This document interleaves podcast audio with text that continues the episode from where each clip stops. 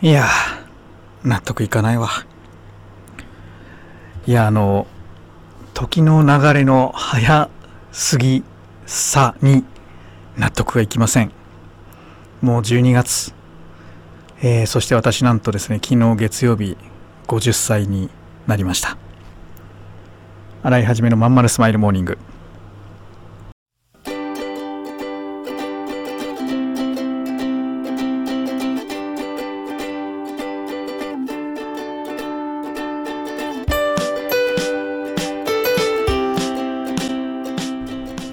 はようございます。新井はじめです。新井はじめのまんまるスマイルモーニング。2023年12月5日火曜日。皆さんいかがお過ごしでしょうか？この番組は毎週火曜日朝8時。私新井はじめがラジオを聴きいただいているあなたに1週間頑張るための笑顔やモチベーションをお届けするそんな番組でございます。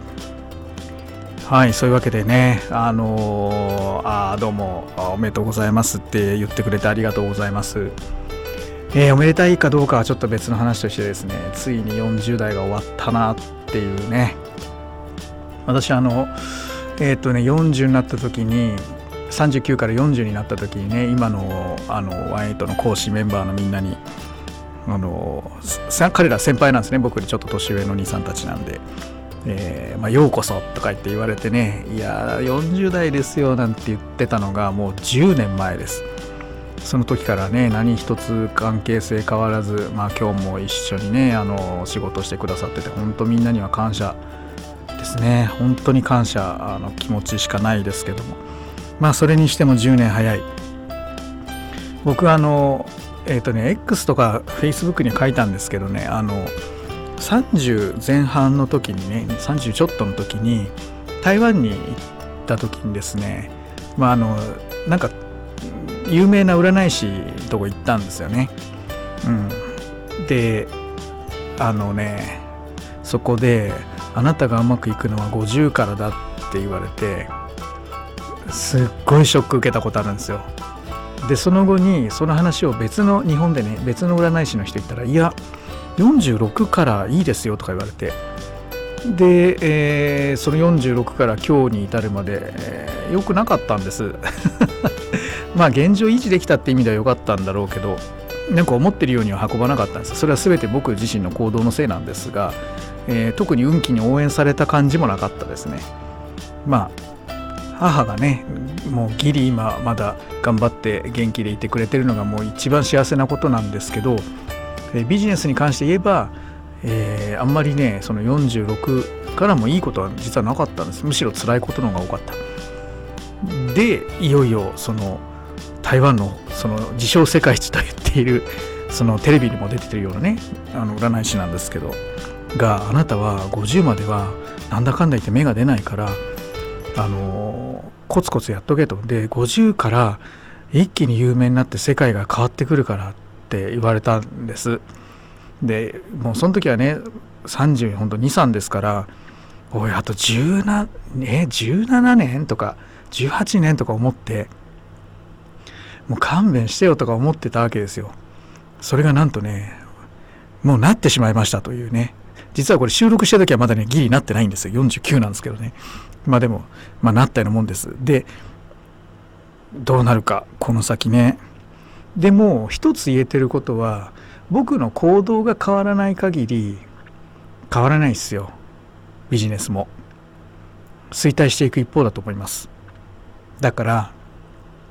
行動を変えなきゃいけない。で行動って具体的に何か。これいつも言うけどお金の使い方です。経営の場合はね。経営の場合はお金の使い方。当然時間の使い方と、まあ、意識をどこに持っていくかですけどまずはお金の使い方。どこに投資するかですよね。これをしっかりやっていかないとうんこの先ね何も変わらないだろうと思うわけです。えー、50からのあと10年と言いたいとこですが僕の感覚だと5年かな。もうあの10年後にね今の日本がこの体を成してると僕は到底思えない、うん、まあこれは、え、ちょっと話が長くなりそうなんでこの後にいたします。洗い始めのまんまるスマイルモーニング。この番組は東京豊島区池袋 87.8MHz 池袋 FM のスタジオからお送りしております。本日もよろしくお付き合いください。うん君の企画だけどさなんつうかさ熱意がないのよ。こうしときゃ満足してもらえるだろってのが透けてるんだわ。ある意味一番ダメだよね。申し訳ございません。終電車の窓に映る親父になった自分を見た。このままでも大丈夫なはず。だけどこの先俺はただ年を重ねていく。そんな気がした。俺はその人生を振り返り何に涙を流すんだろうか。変えるなら今なのかもしれない。企業18は起業したいと考えている会社員を徹底サポートするコミュニティサロンです。皆様へ起業に関する知識やノウハウを伝え最小限の時間と投資で会社に勤めながら自力で稼ぐ力を身につけていただくことをお約束します。自分の好きなことで楽しみながらビジネスを立ち上げてみませんか？企業18で検索。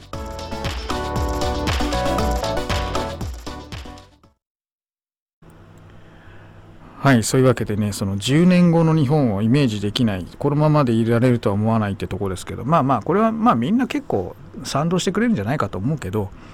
今のこの国のまあ税金の使い方集め方を考えるとうんちょっと大変だなって思いません？何よりも若い人に未来がないじゃないですか。僕今20代だったら間違いなく海外出ちゃいます。ここの国にはもう未来がないなって多分感じちゃうと思うもうこの年だから今から海外で一からベースを作るっていうのはちょっとうんリスクを考えるとなとか踏みとどまっちゃいますけども20代だったらもう確実に出ちゃいますね。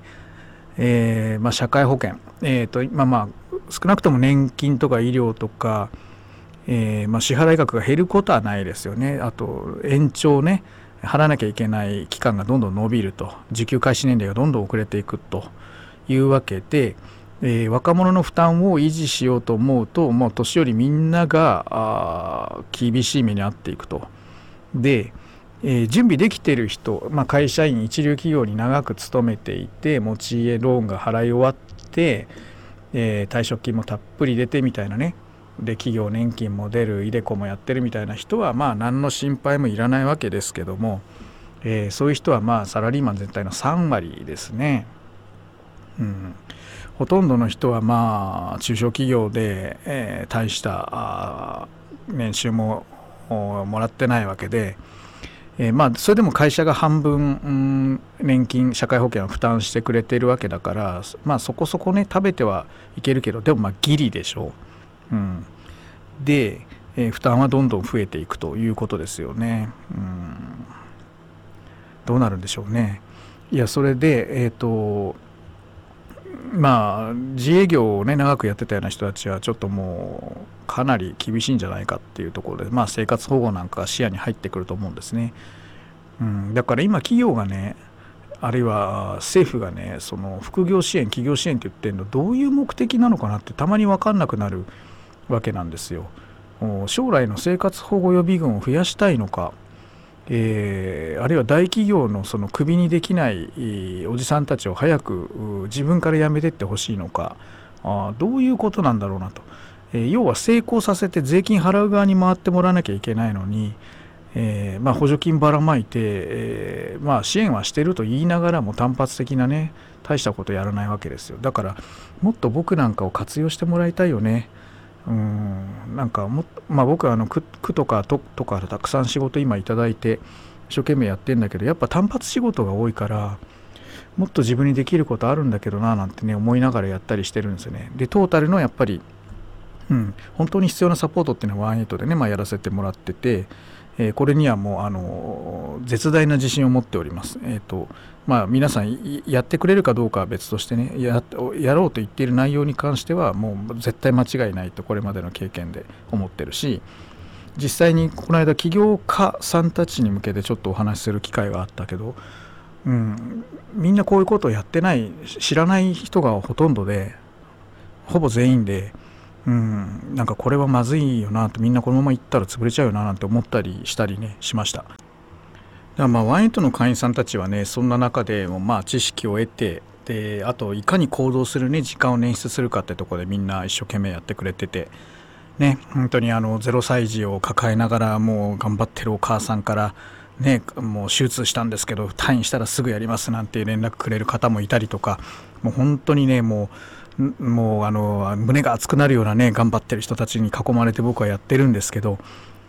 まああねうちにまあ来ない人の悪口言っても悪口なんか全然言いたくはないけども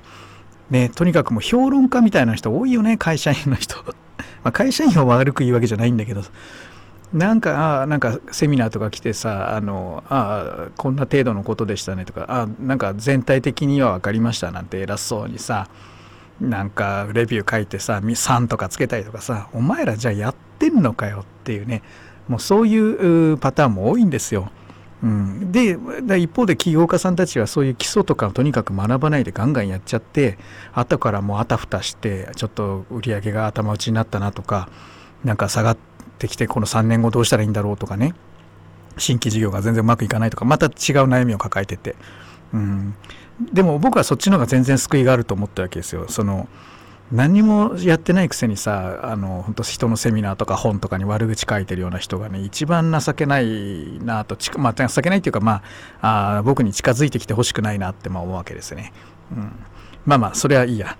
まあ、何が言いたかったかですけど、まあ、あのいろいろ言いたいことあるんだけど、まあ、来年に向けてねあのとにかくあのもう学びはもうね日々ミートアップとメール相談と勉強会ともう十分機会が提供されてるからとにかく行動をねしましょう。行動を。うん。でもう性格でねはっきりしてるから物系がいい人ねそれからスキルを持ってる人はもうスキル系。教える系がいい人はもそういう特殊な経験とかノウハウある人はもう教える系。ね。でみんなで集まりたい人は集まる系。なんでもその適性があるんでねその自分がやりたいことをどんどんやっていくと。なんせあの